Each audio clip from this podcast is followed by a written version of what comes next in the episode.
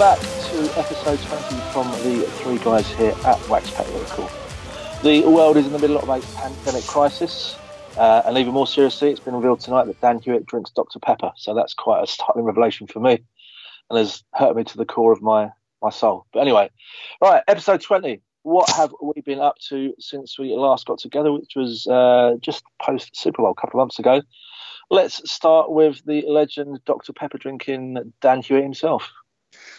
Uh, yeah, I haven't. Um, I haven't been buying as much due to uh, due to COVID nineteen. I've been trying to be a little bit, a little bit more careful with the with the money. Um, I started a little challenge.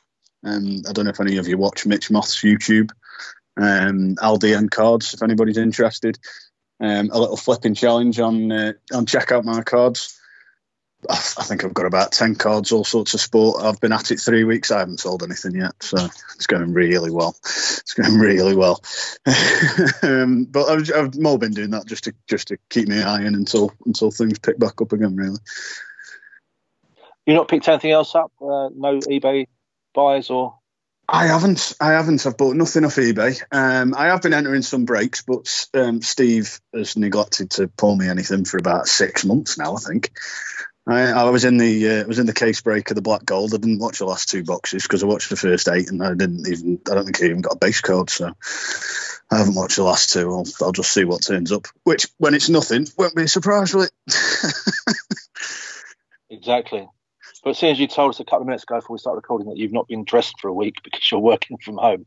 That's correct. Yes, that's correct. So, no, when you say when you say not dressed, I have had like I call them house pants, but they're basically pajama bottoms and t-shirt. That's as that's as dressed as I get in my slippers. Good lord. Do you want another revelation similar to the Dr Pepper? Yeah, go on. I've sampled this week peanut butter and jelly, mm. oh. and oh, oh, it's an absolute taste sensation. Taste sensation. I can't do peanut butter. It's just I don't mind peanuts, but peanut butter is just oh.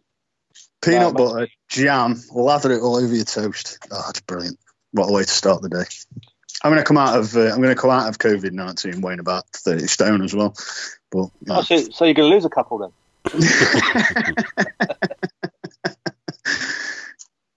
oh dear. Okay, Ryan, what have you been up to, mate?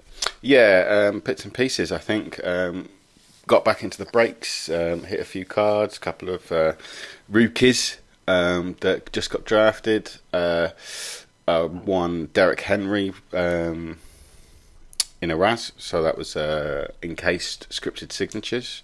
So that's a rookie card. And then I went hell for leather at the weekend trying to get um, Darrynton Evans cards, which um, I've done very well at. I'm just missing a Prizm, but I'm waiting for a nice Prizm, so I might get a, a red, white, and blue. I think of uh, of his. Okay, any other bits? We know uh, we're going to cover the draft later on in this episode, but you put together a massive big board for everyone that was on the on the draft chat, myself included. Yeah, which must have taken quite a few hours. Was it 270 players? You, you yeah, full? yeah. So I do a draft board every year, and it's not like a one grade. I literally put a lot of information into it, scouting information, stats, everything into it. Um, this is the biggest one I've ever done. I normally do I did 100 last year, so this was like a full on um, 260 prospects um, graded. So, um, so yeah, that that does take a long time. It start. I usually start um, late January, and then it picks up. Excellent stuff.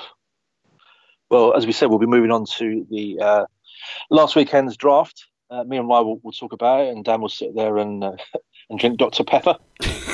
yeah, I'm gonna I'm gonna be mute for most of this episode. That's all good. Yeah, well, since we last got together, um, Prizm Draft Picks came out. I invested in a, a whole box that was broken for me by the guys over at Sportsbox Breaks in the States. Uh, I only paid 130 for that, and now, as uh, we were chatting earlier, I think sealed boxes of that now going for $300 a time. So pulled a few decent writers out of that. Um, I prospected a little bit on a couple of quarterbacks. Uh, been a Washington Huskies fan. Uh, I've got a few Jacob Eason cards. He's been drafted by uh, Indianapolis now, so a couple of years sitting behind Philip Rivers. Probably a good place for him to be. So I've got a few of his cards. picked him up at a kind of the sweet spots. Prizm draft comes out four weeks before uh, the actual draft itself. First two weeks you get the major rush, and then there's the sweet spot of the two weeks before the draft happens, where you can try and pick cards up. Trying to do uh, the rainbow of Hunter Bryant, the Huskies tight end, who was uh, expected to go anywhere between the second and fourth round, and he's ended up going as an undrafted free agent to Detroit because of probably medical concerns. Um, there's supposed to be 16 colours in the Prizm Rainbow this year. Looked at about three of the checklists, and they had all the different variations if you wanted to, to do your rainbow. And as I showed you guys, it's like, where on earth this colour come from? Because that's not listed anywhere. There's about two colours that weren't listed on there that suddenly just popped up on eBay. So I think I'm only there's two variations of one on one, two black one on ones. Neither have, have appeared anywhere on eBay yet. If I can get one, it'd be really good. If not, it's not in the world. I think all I'm missing now is the gold cracked ice out of seven, and the rest of it, then I'm I'm done on that. So that's something to chase. Um, other than that, no, I got my Jissy uh, box sent over two three weeks ago. It was nice to go through all that and finally get all my bits and pieces here. Had a nice sort out through the cards. Uh, plenty more in the account now, which I'll probably leave over there for another month or two. I'll see what's going. So yeah, that's me. Uh, we'll move on to news now. And before our first news item, just want to say a big hello to our to our new audience, the uh, crackhead stripper audience that we've we've picked up in the last few weeks. They're probably listening now. Nice of you to join us and come with the nice comments. It's, it's always appreciated that you enjoy my work. right then, news items. We called it uh, on our last episode, or even the one before that, with Tom Brady going to Tampa Bay. We predicted. Dan, fill us in on that, mate.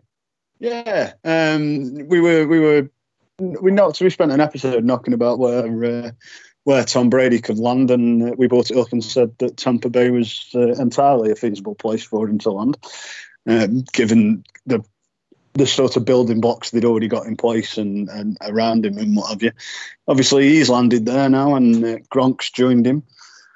They, yeah, they seem to be making a bit of a, a boom or bust run at it this this season. I dare say. I, I think it, it, it, literally is Super Bowl or bust for them, isn't it?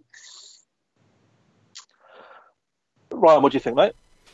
Yeah, I mean, why not? Um, obviously, Bucs are going for broke now, and uh, I, yeah, it's just uh, you know, it's obviously a bit of a victory for for the Waxback team that we called it, but um, yeah, it'd be a very interesting season with him there. Like, see how he does. I mean, they've got plenty of weapons, um, so yeah, it was great. And I, Gronk coming back to the NFL. I mean, uh, it's good for the NFL, isn't it, um, to have him back? And um, I just I just hope that he goes out on a high and doesn't get injured or anything like that. Do you know what I mean? Because I think that he went out in such a good way. So, um, but no, it's all good. Isn't it been about near enough two seasons now since Gronk's played? Because he missed he missed all of last season because he, he retired. And wasn't the season before? Didn't he get injured before the end of the season? So I don't know. I think Brady going to Tampa Bay, the last two years he has deteriorated quite a lot and everyone putting Tampa Bay up as like the second or third favourite to the NFC now. I think it's it, it's wishful thinking. So, from a hobby point of view, obviously it's going to make Tampa Bay very expensive in breaks um, this season when all the cars come out. Uh, but it's nice to see a lot of the Patriots fans completely jumping ship and, and detesting Brady now, but which is always a bit bit of entertainment for us. But anyway, let's move on now. I don't just uh, just before we go, just before we go, I don't think we've seen it yet in terms of any big sales, but um, be interesting to see what it does now to his card prices. Oh yeah, whether, or not, whether or not his, his Patriots prices, not so much as obviously his, his, rookie cards will stay where they were, but in terms of his just a, just a normal any other year auto when they didn't win a Super Bowl or whatever, be interesting to see if they take any any sort of dip.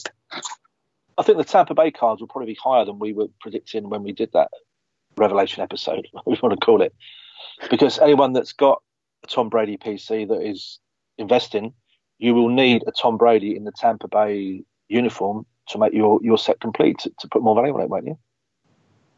You'd think so, yeah. And uh, as well, I mean, I know he's. I, think, I don't know. Is he signed a two-year deal? I yeah, I literally think that's got twelve months legs. I, I, can't. I can't see him being there for for two years. So I dare say that you could end up with potentially this could be your only year's worth of uh, of Brady cards in. I, th- I think it's two. Is it two years, fifty million fully guaranteed, just t- straight twenty five million each year? So oh, yeah, no that's the, the, the, decent contracts. Yeah. So there's no point in them in them at the end of the year cutting him because he, he's Tom Brady. Who else you going to put in there? Yeah, I don't. I, I, don't see them. I don't see them cutting him. I just don't think. I, don't, I just don't see him playing the year after. I think he'll no. walk away from it. It would be good if he did play the year after because the year after uh, after this season coming, Tampa Bay have got New England on their schedule, so that would obviously be a great game to see Brady face the Patriots. So he'll hang around for that. That's true. That's true. Definitely hang around for that. Right, let's uh, move on. Oh, excuse me, banging my pen against the waste paper basket here. anyway, we're not as professional as we used to be, but anyway, let's let's move on. We're in the uh, realms of a, of a pandemic, guys, so let's all just chill out, relax, and drink Dr Pepper in our pajamas. right, big news from uh, Panini, and uh, they have now revealed last week in a change to their their current program they do. They were the only card company that was um, honouring expired redemptions. If your exp- redemption had expired, um, they were still accepting it and trying to give you a card of equal value. Uh, now they've said that they're not going to do it anymore because another company does it. And also on the production front, production for all cards has now stopped because I believe that the company produces cards for every single uh, card company out there baseball, hockey, you name it, basketball, and obviously football for Panini for us, which is based in Texas, close to Panini's uh, headquarters. Due to the legislation in uh, in Texas that there's no cars being produced for the last six weeks or so, and unlikely to be for the next couple of months, and that's going to put a lot of products on hold. Guys, what do we think first of all about Panini uh, stopping to uh, no longer honouring expired redemptions? Let's go with Ryan first this time. Um, uh, I'm just. I think it's disgusting and disgrace, to be quite frank. Um, yeah, so we're just gonna get load of cards dumped on the reward site. I don't know. I think that the we've already spoken a little bit about it. Um, does this depreciate the the price of boxes, particularly those boxes that we know are quite high in redemptions? We already know the players that um, that from from those years. We should probably be tracking that. Maybe there's a little project for us to go and have a look at about those likely players that are redemption players that haven't um, sent their cards in. The other thing they snuck out, which kind of came through on the same feed that we saw saw on Twitter, was that if you um, pull a card and um, it's got a fault on it, you can only get a replacement within 12 months of the release of the product, which again was another bit of a shocker. So um, at the moment, um, I, have had to have a couple of replacements done for flawless, um, and they were really good. They got them done, but um, things like dinged corners um, when they come out, and um, I had a smudgy um, signature on one, and they did replace them. But now they will not replace any card if the product is older than twelve months. So you know, just more shit from Panini, to be quite frank.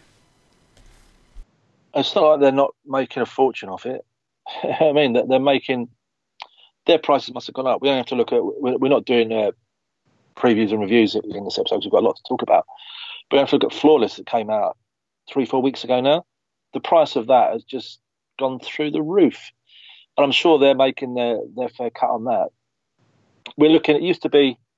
Uh, it was about twelve hundred dollars for a single case. Now you're looking at four and a half thousand dollars, five thousand dollars even, for the uh, for the double case thing. So you get two and a half thousand dollars for ten cards. The value's just not there. Whether it's more people coming to the hobby, I've I've kind of gone off flawless because they're not bad looking cards, but two three years ago, before everyone was using uh, the new mailboxes we've got out in the states and shipping their stuff over. When I was making my frequent trips out there, I was buying, sending them to a friend out in the states, flawless autographs of maybe decent players like people like Randall Cunningham, Troy Aikman, Tony Romo, and stuff, you could pick them up like cards out of 15, cards out of 20 for like 35 $40 a time. Now, just the lowest level flawless cards are selling for about 130, 140 a time now. It's just the price is astronomical. I just don't see how that it, it can sustain itself like that. It just seems a waste of money to me, guys. So, yeah, and with production stopping, how do we think that's going to uh, affect the market? Let's go to our chief economist, Mr. Dan Hewitt. Uh, well, production stopping has spiked everything. I mean, not even. That's just ridiculous. Like the way the way stuff's gone up, gone up price wise. Um, as you as you pointed out, your your draft box that was hundred and thirty dollars and now it's two hundred and fifty or whatever. Um, it's they always go up. We we know that, particularly in good quarterback draft years, and, and we've talked about it on the show many times. But with how quick they've sort of doubled in value this this time, um, due to the the stop of production's ridiculous. Um, coming back to what Ryan touched on, I would just offer an alternate view on the fixing damaged cards. I don't have so much of an issue with them putting a timeline on that. Maybe 12 months is a bit, uh, you know, maybe 12 months is a bit rubbish, but it's almost out of Panini's control what happens to a case of cards that they've shipped out three years later, if you know what I mean. I'm not sure I'd want to be guaranteeing something that could have changed hands ten times before it gets opened, and you're still sticking it on. You're still sort of sticking that on Panini to go and fix it, um, which potentially is through no fault of their own, if you know what I mean. Well, I'm I'm talking about cards that come out uh, that, are, that, that are defaulted. You know that there's something yes, wrong with. Yeah, yeah. And, we, and we've no, seen and we've seen this year's flawless. We've seen quite a few um, patch cards, for example, without the patching, just like a, a blank spot. Those kind of cards normally it'd be a quick bang, get it in, it'll be replaced. But what they're saying is, if you got, if let's say you broke um, some flawless from this year in 12 months' time, and that happened, and you opened the case up, and there was a patch card without patching it, they're not going to replace it. So no, yeah, I mean the ones like you that in that example, yeah, I'd, I'd fully agree. I was referring more to the sort of ding corners. Um, the smudged auto should probably get replaced as well. It'd have been it's obviously smudged when he signed it, but um, I, I, I don't know as they can guarantee quality once it's once it's sort of left their hands, if you know what I mean. The uh, the redemptions sucks massively, massively. Uh, they haven't taken a hit yet, but what, what, you were saying, Ryan, those players that we know, um, I'm thinking the obvious one I'm thinking is Barkley, who's one of the biggest pulls of that product year all year was a redemption, and accepting about the first two or three products, all the rest of the products all year he was a redemption. So, and it's now they're out of date now because they've only put two years on the cards anyway. So I don't know. That surely that that product then takes a nosedive because you could hit a bulk and you're not going to get it anyway. Didn't I see somewhere? Um, I think it was last week when they were talking about expired redemptions and the the damaged cards that on Panini's site now. If you're registering, uh, is it a damaged card or one of the two that you have to say where you got the card from and if it's from a breaker, which breaker and what day it was broken. You've always had to do actually, that. You've always had to do it, yeah. Yeah, I did it. Uh, when was my Bozzy? Uh, yeah, it's probably nine months ago. Um, so yeah, you what you do is when you do your report, I put in um, where it was broke, what it was. I even put the link to the YouTube video of where the card was broken as well. Okay. It just it, so, it, it, just quickened for me. It quickened up quickens up the process if you can find the link to when it was broken, for example. You like to think they they're saying nothing over over 12 months damage cards, but if if you're sending in, so you, you, put a Lamar Jackson and it's the patch is knackered in there and the corner's completely scuffed up from flawless out of a break, and the card is from his rookie year, those cards are now worth four thousand dollars. If you pull that today, going to a flawless 18 break or whatever, you like to think that they will still honour that and replace that because that's just scandalous if they don't. The high value stuff if it's if it's seen to come out of a box of a sealed briefcase of that's cost two thousand dollars for one box basically now that's, that's what it's going for, and you pull a, a wrecked card out of that, that them just washing their hands of it, basically that's just completely out of order in my eyes. But It's opening it up to um, I don't know whatever happened to, but whatever happened to the lawsuit about redemptions? To the what? Sorry. Whatever happened to the lawsuit that was that was submitted to him about redemptions? Yeah, I think that's still ongoing. That guy. Well, the, uh, this this this surely plays right into his hands. you know, so Yeah. the, the one thing the one thing they've always had to fall back on is yeah, but we fulfil them anyway. Doesn't matter when you pull them, we'll fulfil them, so don't worry about it, kind of thing. But like all of a sudden now, that's that's got to put a massive twist on on on that particular case. The fact that they're just washing their hands of them after two years. So you're selling something that you're selling something that you're saying's in there, and it's it might you know essentially never is. because I'm still sitting on that out of our, our mega break over here in, in the UK last year. Uh, out of the 2015 definitive, I got pulled a Russell Wilson, Marshawn Lynch autograph out of five. Now that, as we said at the time, would have been one of the best cards in my entire PC. Love definitive. Uh, it's expired. Topps don't fulfil rejections, as everyone, everyone's told us. But apparently, there's a legal thing to that. They can't because they no longer have the NFL license even if they had the card, they couldn't give it to you because they don't have the NFL license. Apparently, that's illegal. What, what do they do with them though? Well, it's quite, I don't know. That, they just throw them away. Or, or Surely not. Sure, surely you're not throwing that away. You know, I mean, uh, wow. That's that's in someone's PC that, that works works at Thompson, isn't it? It's got to be. I- I had it stashed here, hoping to go to the national with it and try and sweet talk them into, into giving me something, even if it was just a couple of baseball cards or something that come from it. But obviously, it looks like the national's ninety nine percent off because the uh, New Jersey, the Atlantic City Convention Center, is currently a, a COVID hotel, hotel, COVID hospital in one of the major hotspots, and I can't see anyone traveling anywhere in the next six months. They haven't they haven't cancelled it though, have they? No, no, The guy on Twitter's still saying, you know, ah, it might still happen, might still happen. I have wrote it off myself personally, but I mean, Yeah, yeah.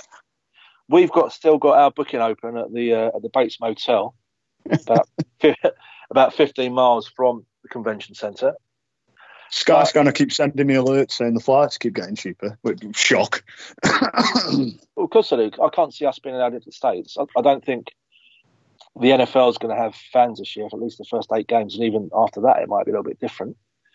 And with the UK government saying that anyone that goes abroad, when you come back, you have to go into 14 days quarantine in case you pick something up from abroad.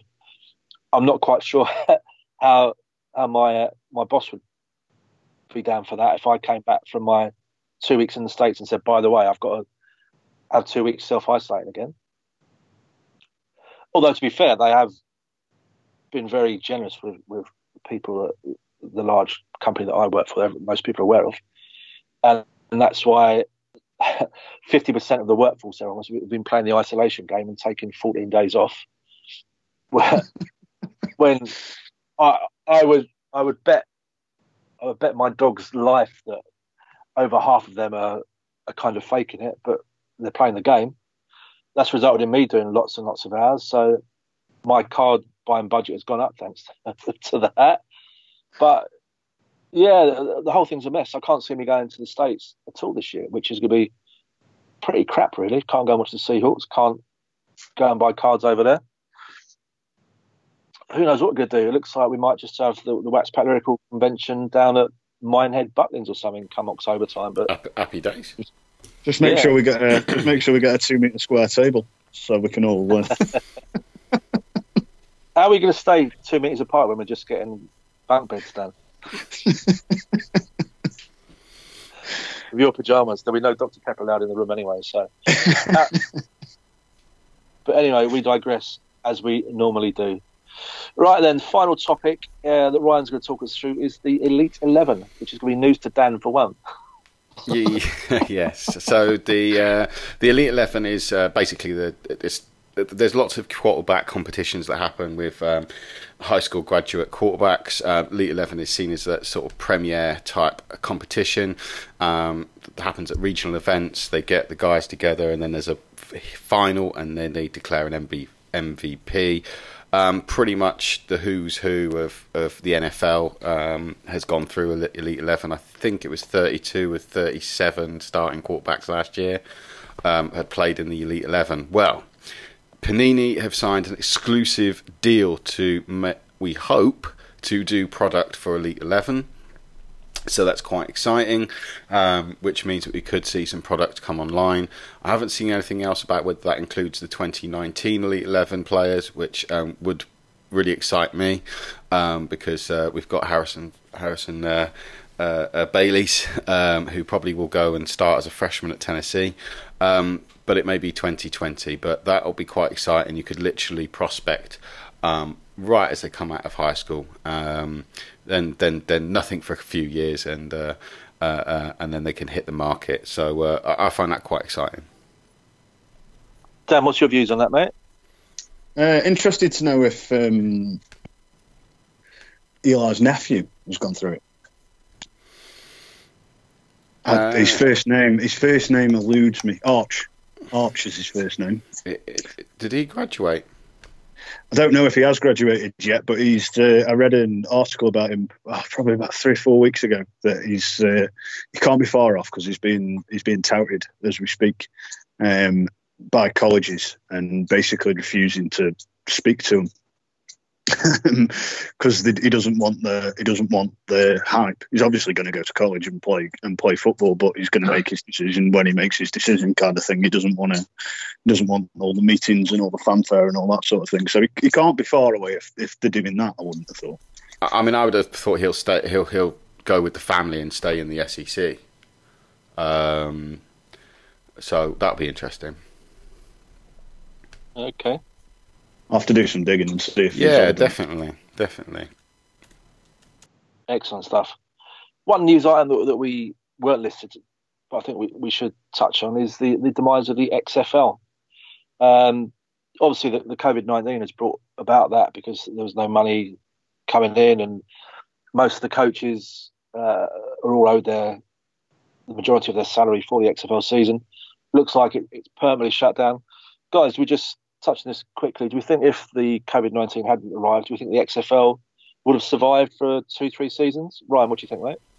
Um, it's quite difficult to say, isn't it? Because um, clearly, if they couldn't go without finishing the season and having the TV revenue from that, then all that stuff about half a billion dollars being in the kitty, we, we can weather any storm, was crap.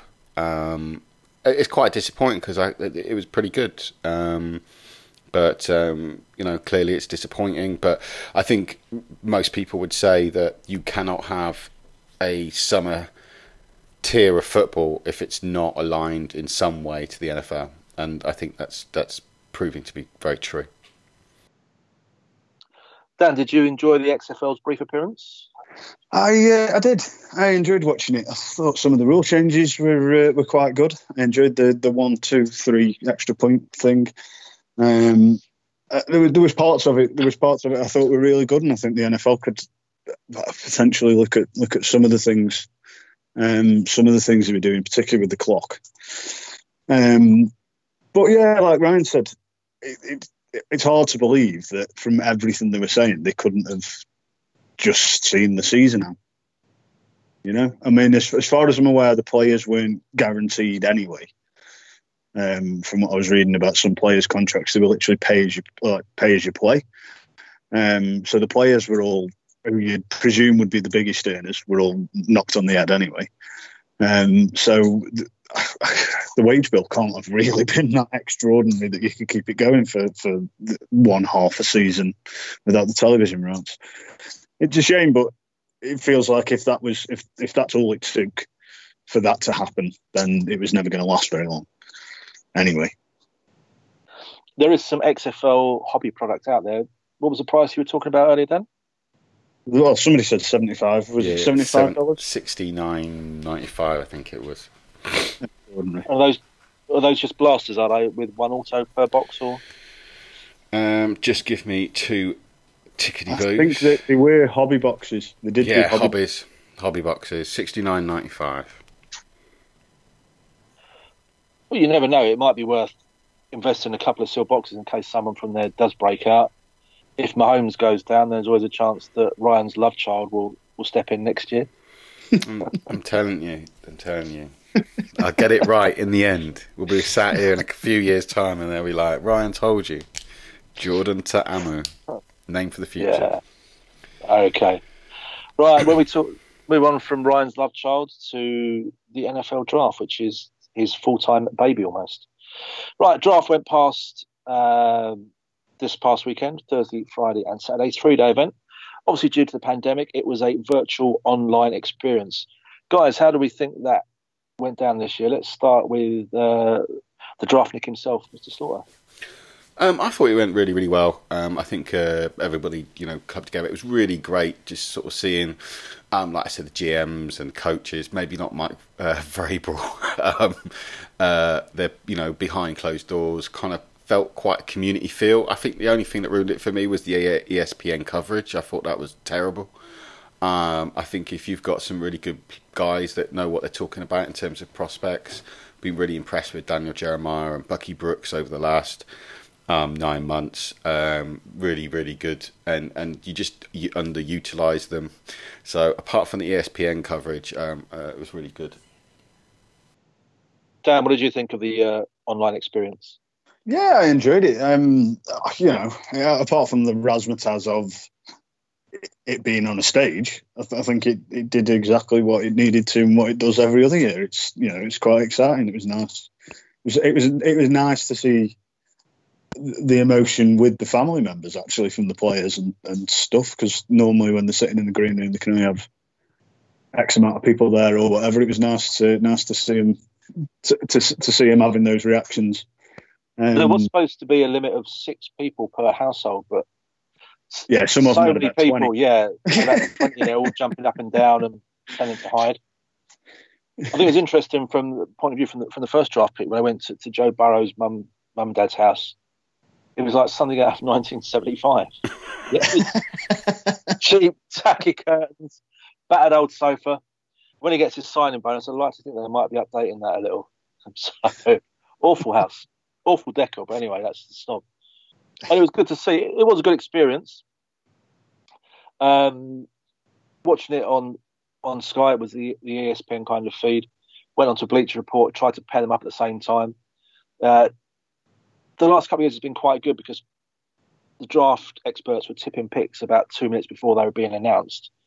They stopped them doing that, but with the virtual thing, it seemed to go back to people tipping the picks. So if you didn't want to know who was being picked, then you had to stay off Twitter and stay off because things were coming out. And I like to just see the announcement and and see what, what's going on.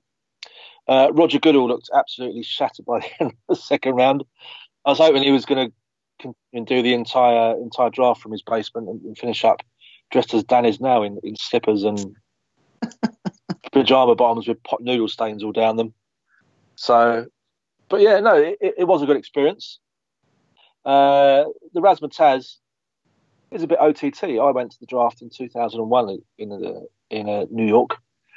I wasn't drafted, unfortunately. Uh, still too old even back then. but that was a great experience, and it was just players come on stage, holding up the jersey, shaking hands with Paul Tagliabue as it was then, and then just walking off. Not as much razzmatazz as now, but no, it was great. The NFL got got slated six seven weeks ago. They announced the draft was going on, but it's been a really good distraction for, for everybody. The TV ratings went through was about 16 million the TV ratings, and the previous highest was about 12 million. So it was a great escape for everyone, sports fans. Everyone had something for a week, two weeks to really look into and look to look forward to. So it was, a great escape. Right, let's move on to uh, how our teams did in the draft. Uh, Dan, how did your Giants fare?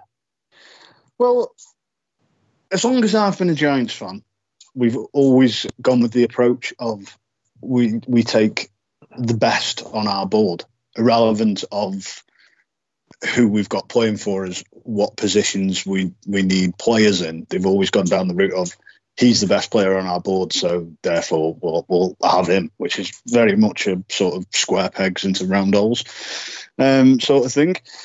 I presume it works all right if you're the Patriots and you've got you, you've got the sort of the building blocks already there, but we've got that many holes that we need to fill specifically. it just it just hasn't worked for years and years.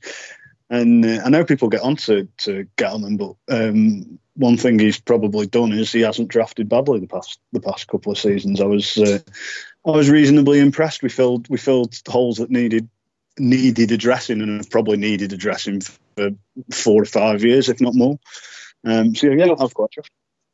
Who were your first few picks then, Dan? Refresh the non-Giants oh, fans. Oh, oh, no, now you're asking, aren't you? We picked um, picked an offensive lineman whose name I don't know. Then we picked a safety whose name I don't know.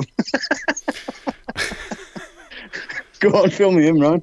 uh, yeah, uh, Andrew Thomas. Um, yes. Really, really good pick. Um, Xavier McKinney, again, really going to knock that one out of the park. Matt Peart, um, who I really liked as well um, in the third round. Um, and I quite I liked Shane Lemieux, uh, the guard out of Oregon, he picked up in the fifth round. The rest of it, like I say, it was the it was it was positions that needed filling for sure, and and and this time it felt like we got it done.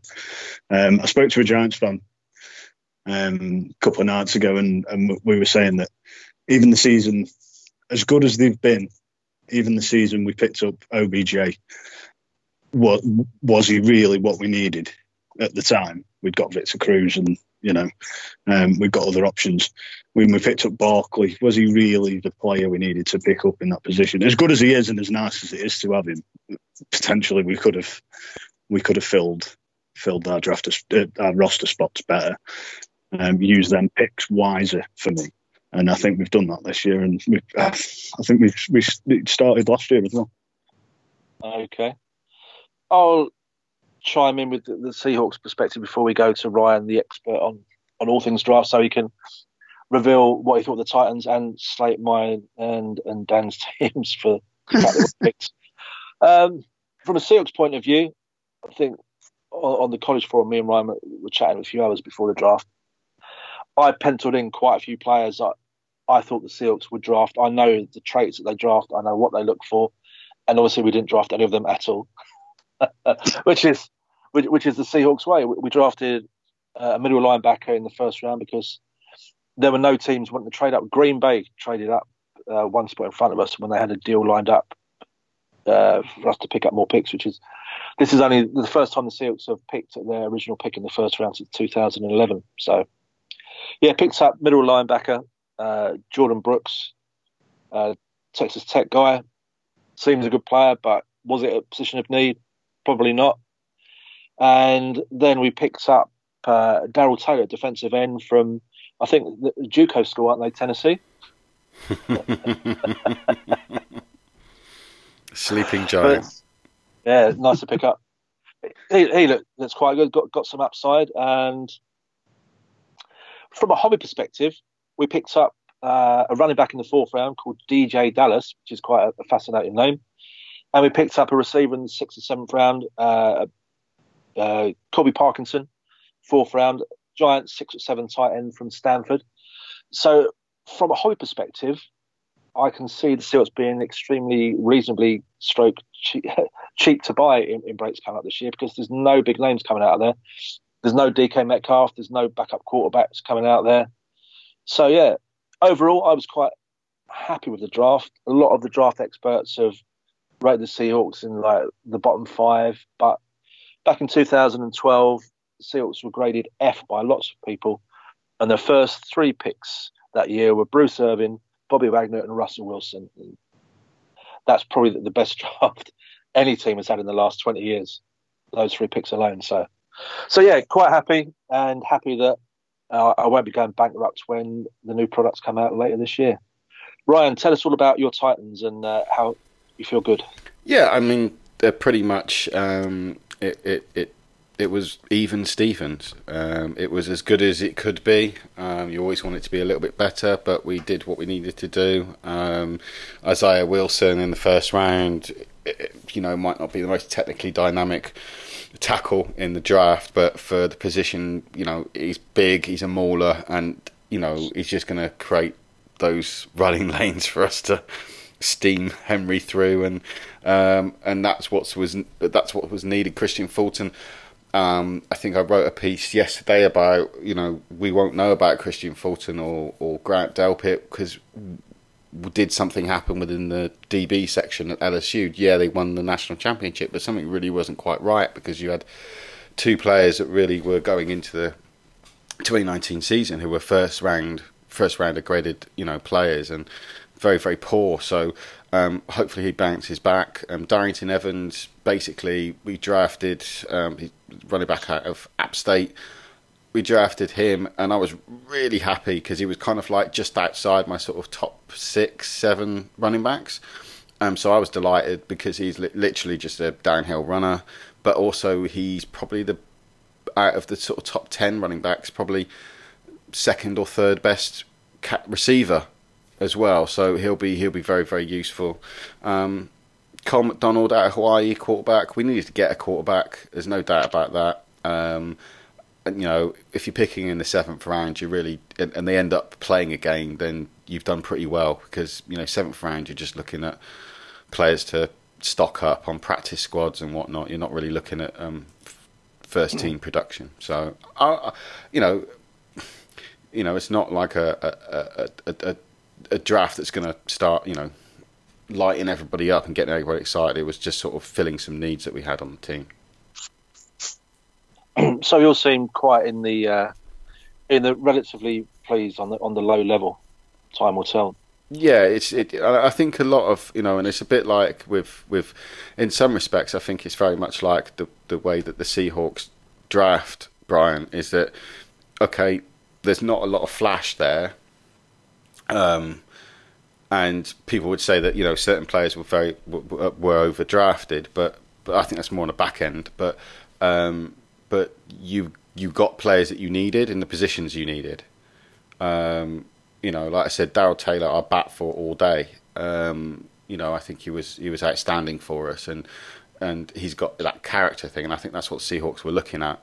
You know, he's got a, you know he's a fantastic leader, so he'll he's not going to he's not going to end up being a player that you probably go second contract, who he's going to be like the most expensive edge in in the NFL. He's not. He's just going to be a good, solid professional, and he'll probably be in the NFL for for for, for a decade. But you know, um, so that was a good pickup, I thought. And DJ Dallas, I thought that was a really nice pickup. DJ Dallas didn't really take off too much at Miami. There were some issues around that, but I thought that was a sneakily, sneakily okay pick in a position of need, obviously, clearly for the Seahawks.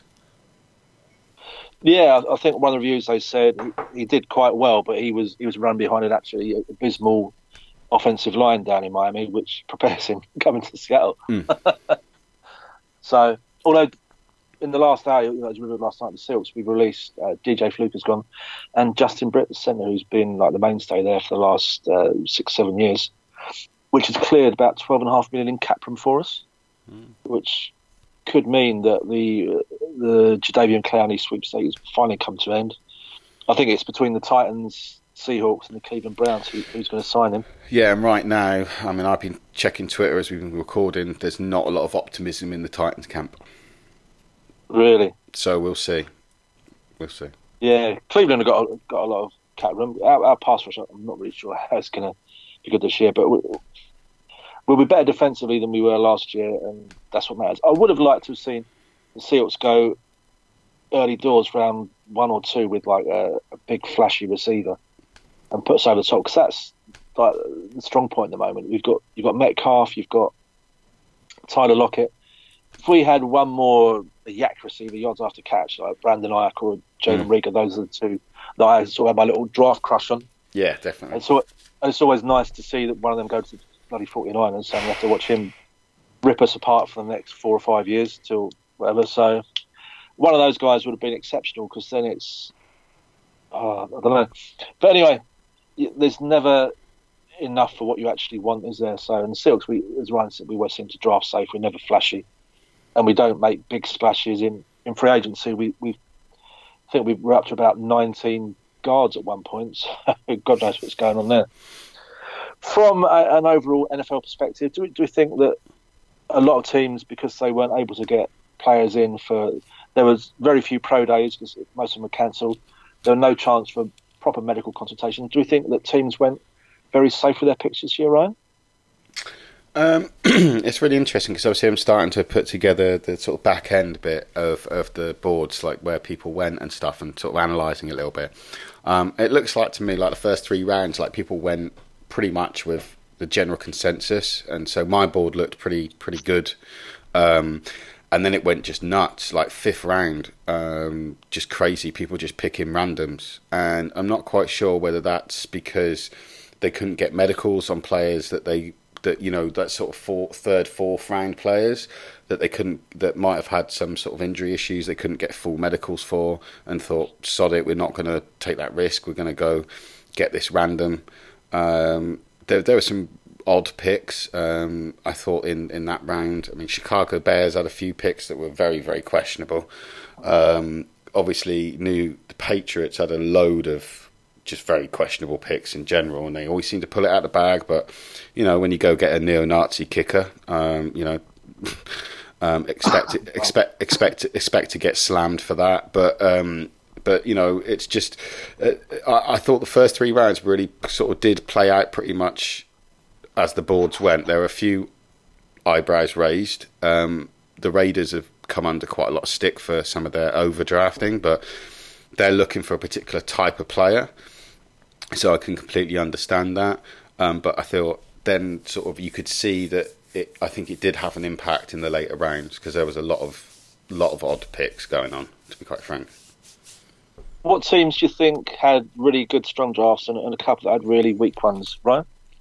In my view, I thought the Ravens bossed it, um, and I mean absolutely bossed it. Um, DeCosta does, you know, he generally does incredibly well and um, as much as I personally hate the Ravens as a because there's a huge rivalry between the Titans and Ravens, um, that they absolutely bossed it. And I think when you've got a team that's so close to getting to a Super Bowl and they've you know done what they've done in the in the draft. I mean, Patrick Queen, J.K. Dobbins, Justin Madubuike, Devin Duvernay, Malik Harrison, Tyre Phillips, Ben Bredeson from Michigan. I mean, um, and then James Proche as well in the sixth round. Like um, I starred a lot of guys that I just liked, um, and I think they picked up about four of them. Um, and you know, I think they had a really good draft, and really legitimately will will come back next year with a vengeance. Um, other team, I think the Cowboys did really well, and you know, the the board went really favourably for them. Um, and they had the nuts to, to go get CeeDee Lamb, and I think CeeDee Lamb from a from a hobby perspective, I think the Cowboys are dangerous, man. You want to get the Cowboys, you know, CeeDee Lamb, because of the way, the type of play, he was very different to some of the others, top ones. He's literally an outside touchdown machine, right? Um, whereas a lot of the other uh, uh, wide receivers at the top of the board, Jeudy's Ruggs, te- more technical receivers. So um, that was great. Trevon Diggs, Neville Gallimore, really loved Neville Gallimore. So they did really well really, really well. Teams that didn't do so well, like I said, we say it every year, the Patriots, right? Um, because of the way that they do it. But I just didn't understand this draft at all. Even as somebody who was literally just read The War Room, um, which is a fantastic book, by the way, um, which explains Bill Belichick's um, uh, how he's come through and the way that they draft and stuff. And I just didn't understand their draft at all. Um, the Packers, the issue with the Packers is Jordan Love, um, in my view, is totally overdrafted. He's a late second round quarterback prospect, in my view. But they then didn't back it up. It was just like they had, they like, we're just going to really mess with, mess around with this. And I thought their their draft was really weird. I didn't like it at all. I mean, AJ Dillon is was a was a, a yards monster in college, but he's got a lot of issues. And then everybody else I just didn't understand what they were doing, to be honest. Um, so I think near the bottom to me, it, it, the Packers were, were definitely near the bottom. Yeah, I listed the Packers down as, as a weird draft. Um, Dallas, I like their I like their draft when they took Bradley Anae in the in the fifth round. He he was one of my my main crushes. I, I kept seeing him as on the uh, on the Mel Kiper's best available, like the second rated player. Seals pick comes up. Oh, we're gonna get him. No, no, we're drafting another guard. So oh, come on, man, come on, in. please take him, please take him. Never happened. Was CeeDee Lamb the receiver who was sat there with his and the girlfriend took his phone off him and he, he snatched it back within half a second? Yeah, that was hilarious. Yeah. And, uh, two, did you see that, Dan? I did see it, yeah, and uh, she's Yeah. definitely not with him for them two front teeth, is she? Cool, two front teeth. Blimey. Could hit an apple through a letterbox with teeth like that. Good lord. Won't need a face mask, but them lashes protecting him. But yeah, yeah, no. Cowboys had a good draft.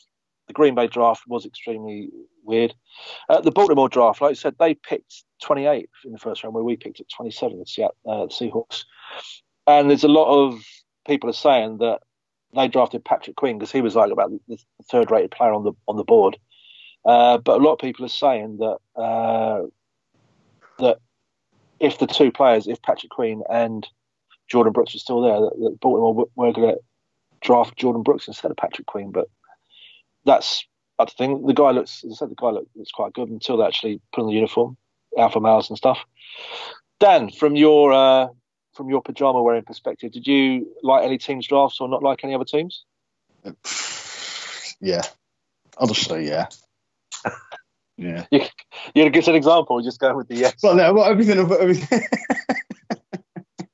Me liking other people's drafts is. Uh, we all know I don't. I don't.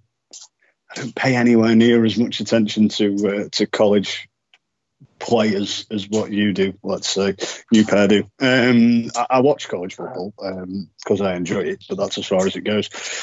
Um, the only thing I could I could th- throw at it is what I've read particularly. So, and I'd, I'd say I've I've read about the Ravens were uh, uh, experts. I've read apparent experts. I'm using air quotes. You can't see it, but um, um, the apparent experts are, are saying that but the, the Ravens had the had the best draft. Um, they had Green Bay down at the bottom. I, th- I think 49ers were, were low down as well. But maybe you can correct me if I'm wrong there, Ryan.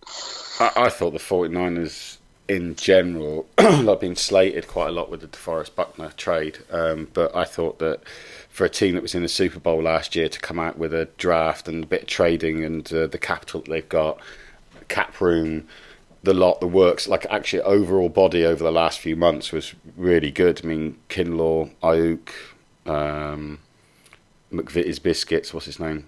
Colton McVitts.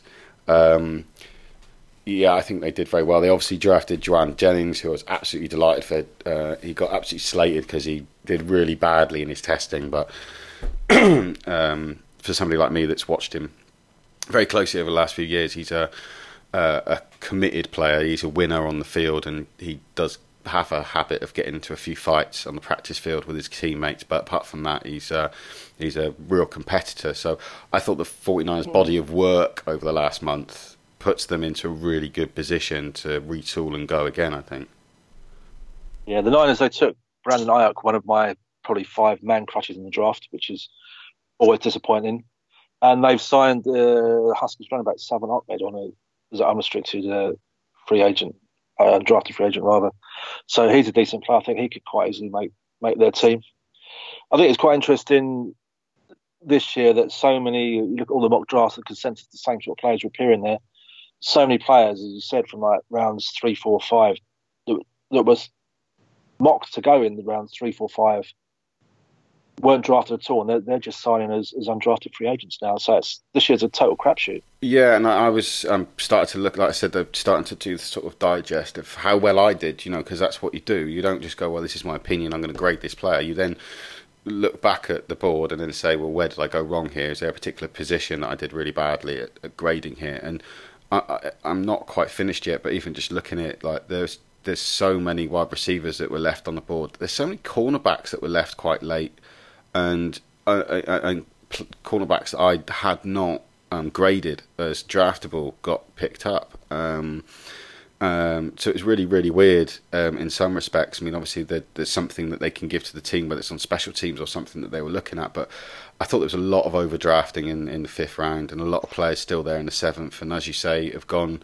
um, undrafted and, and been picked up. And I wouldn't be surprised if there were one or two, maybe all three of us will have a look at the undrafted because I think there'll be some probably some hobby prospecting to to have a look at in terms of the undrafted because um, there might be some value in a couple of those boys. Interestingly, undrafted. How does it? I'm amazing that I've been watching the NFL for the amount of years that I have and, and don't particularly know this, but obviously they made offers, so they're just sort of it's just a sort of free for all, is it not? I believe. It is a bit of a free for all. It's basically um, so to normally what you got is like by round sort of seven. So when it starts getting like you, you're you're making those offers. You've got a guy that's on the phone saying, "Look, you know, come to Tennessee. Look, it's really nice. We don't have to pay tax in Tennessee. Um, so whatever you get is this. Um, we'll probably offer you like whatever it is, you know, uh, uh, ten grand plus we might give you five grand up front or whatever. Um, and a banjo. Yeah, and a yeah, a banjo, some moonshine, uh, Johnny Cash's greatest hits, uh, blowjob from Dolly Parton, um, and uh, and that, that player will go away, and he'll get lots of phone calls from other teams, and then basically he'll he'll either a bit like with college recruiting, he'll he'll accept an offer. Um, there are other guys that might stay stay around for a little while, um, but th- this year I think so many teams were really well prepared, and other teams were very slow to get off with their UDFA. I mean, we, we literally went bang bang bang bang. Uh, we were ready to go, and I um, read a, I watched an interview with Jon Robinson um, on the night of the seventh round, and he was literally like, um, "I'm doing this interview, but we are signing people, bang, bang, bang, bang, right now, straight away," and he had to go what? to do it. Is there no sort of uh, there's no sort of wage cap for it then? Because similar to if you get picked, you're on a you're on a salary. So is there no sort of like essentially Tennessee can only offer me 50 grand, but the Giants can only offer me 50 grand. It's basically where I want to go and play, kind of thing. There are restrictions. Um, so undrafted, you, you, can you get a, a, you can get a small. Um, I don't. I, I haven't read the new CBA, so I don't like literally no, no. But I know from say from last year, it was literally like you could give up to a thousand pound cash incentive type. Here's a grand and I think it's up to sort of like three, four year deals. Um, sorry, one thousand to fifteen hundred, uh, one thousand to fifteen thousand signing bonus. Um, but you only you you have a salary cap for all of your undrafted players, which I'm not quite sure what the salary cap is this year, but I guess it's probably around about hundred thousand, maybe a little bit more, hundred twenty thousand. Yeah, so you couldn't you couldn't literally just phone them all and say, right, we'll offer you all fifteen no, grand. No, and, you're going to and get them all. So you've got to you've got to pick and choose who you. Yeah, want you're going to make a, a, certain amount of uh, of offers, obviously. Um, yeah, uh, and then see how that that that equates out. Right. Okay. Interesting. Yeah, from a UDFA point of view, that the Seahawks picked up uh, Anthony Gordon, the Washington State quarterback. What do you think of him, Ryan? Um, well, we we had some discussions, didn't we? Because we really liked um, James Morgan, um, both of us. Um, I think that Anthony Gordon. I think that he's probably. I I thought he was a bit cleaner than Gardner Minshew at Washington State. Obviously, Gardner beat him out. Um, but I didn't think I thought I thought he was a pretty pretty good sort of guy to come in and, and see what he can do um, and see if he can develop into a backup um, quarterback. Because I, I think if you look at apart from Herbert, who I, I didn't I never liked, but Herbert to um, and, and obviously Burrow, the drop off after that was so big that I wouldn't have expected any of these players to be sort of starting quarterbacks even in their second year. So I think somebody like like him, he he's got a lot of room to grow into because he hasn't got a lot of starting experience. So we'll see. You know, it's this crapshoot in it when you when you, when you're outside of that top bracket of quarterbacks. I think. Exactly. From a hobby perspective, is the value still going to be in the in the lower end quarterbacks like we were talking about uh, James Graham and uh, I I bought a few of the Steven Montez cards. I think he signed unrestricted with the the Redskins he signed with. Yeah, he jumps on there. That, that's the lower end where you can pick up a, a decent Prizm Auto, Prizm Drop sort of uh, out of forty nine for for ten bucks. That, that's worth the investment of a couple of cards. Those are the only places you're really gonna over a three four year period you're you're going to make any kind of substantial gain. Would you say? Yeah, I mean, we, we I mean, this is that this is you know we've talked about and it's, something that and Dan can comment on really as well is that we've we've all talked about like where's that soft spot in terms of being able to potentially prospect, and I think it goes by draft year to draft year. This year we've got a lot of wide receivers, but there's a lot of quality in there. So if you you're looking for those strike one receivers, those guys that are going to be going to put the numbers up, and there's a few of them that got drafted, and a couple went undrafted. To be quite frank, you could have a excuse me, bless you, that you could have a could have a pop at. I thought that the, the, the soft spot I thought for quarterbacks was probably Jake Fromm and Jalen Hurts, and particularly Jalen Hurts. Um, there's something about him that that says this is guy's a leader, a locker room leader, thick as shit, but um, a leader. Um, he's gone through a lot of adversity playing wise. He probably beat somebody out if there was a competition type sort of thing. Um, um, then he so that he's he's interesting interesting guy, and then ends up at Philadelphia with a banged up Wentz, and so he he could legitimately see some see some playing time next season. Um, Jake Fromm just had to wait, didn't he? Um, wait and wait and wait. And I'm not quite sure whether both of those players actually ended up where at places where they actually could could develop into to banging players. And that was probably the, the, the, the big element to all of this is fit, which is why you come back to CeeDee Lamb. I'd be lumping my money onto CeeDee Lamb cards right now because the fit at Cowboys is just just perfect. But that's always going to be expensive in breaks because they've got so many past stars that, uh, that pop out and everything. So Cincinnati going to be extremely popular this year now. Obviously the Dolphins. There's going to be some very expensive teams. Yeah. Come break times that haven't been Tampa Bay because of because of Brady, as we've, we've said before. 49ers are, are right up there. You've yep. still got Jimmy G and all, all their receivers and stuff. The Giants will still be expensive because Daniel Jones is going to be in his second year, and you've got Saquon Barkley there the Seahawks we're going to be one of the lowest four or five uh, price teams. I'd like to think so anyway. So yeah, I think which is something to look forward to. What do you think, Dan? Well, thankfully, we I, am hoping, despite Daniel Jones being in his second year um, and Barkley still being there, I'm hoping that we do, we do sneak down a little bit. Um, the past two years has just been impossible to, to to get hold of the Giants in a random team. Nobody wants to give them away. Can't afford to buy them in any decent product.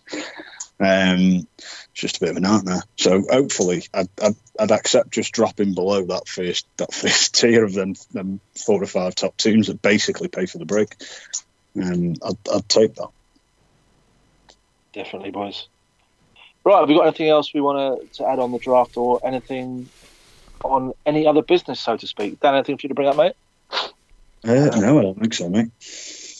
Excellent. Right, anything for you, mate? No, I, th- I just think the hobby's really buoyant right now, particularly in the UK. Um, we, we, we, we, were talking before, we literally we're missing out on breaks. Um, so keep it up. Excellent stuff.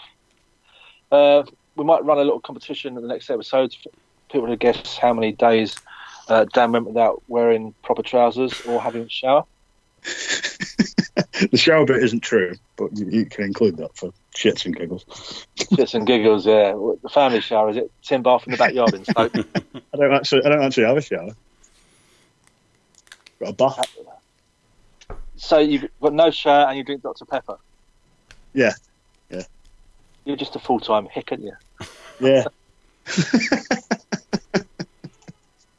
lordy, lordy.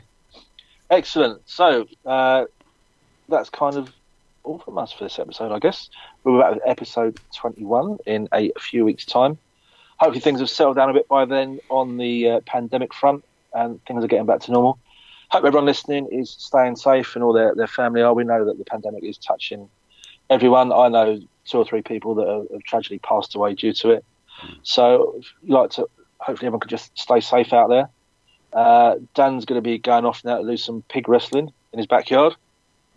Ryan's going to put together his 2027 mock draft from high school prospects. He's been watching tape on. Seriously considering it. uh, I'm going to go and have a, a bowl of granola because I've only ju- just got in five minutes before we start recording. So the uh, sacrifice we make for you guys. Right, gentlemen, been a pleasure as always. Final words. Um, happy collecting and stay safe, guys. Yeah, thanks for listening to us, guys, and yeah, keep yourselves safe. Been a blast as ever from myself, Brian, and from Dan and Ryan. Uh, we'll see you for episode 21.